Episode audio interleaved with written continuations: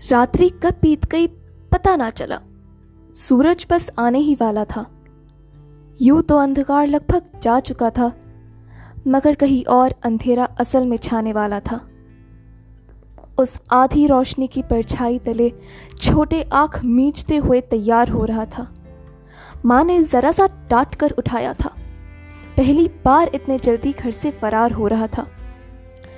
पिता उस घर के बाहर ही थे। छोटे ने देखा और भागते हुए उनके पास आ गया।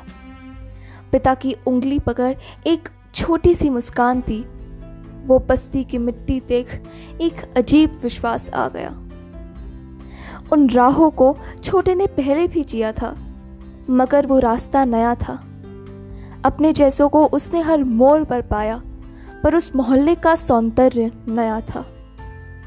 ऊँची इमारतें पक्की सड़कें रंगीन बगीचे और रोशन घर। अचानक से पिता थमे और साथ में छोटे भी। उसे झटका लगा अपना कर्मस्थल देखकर।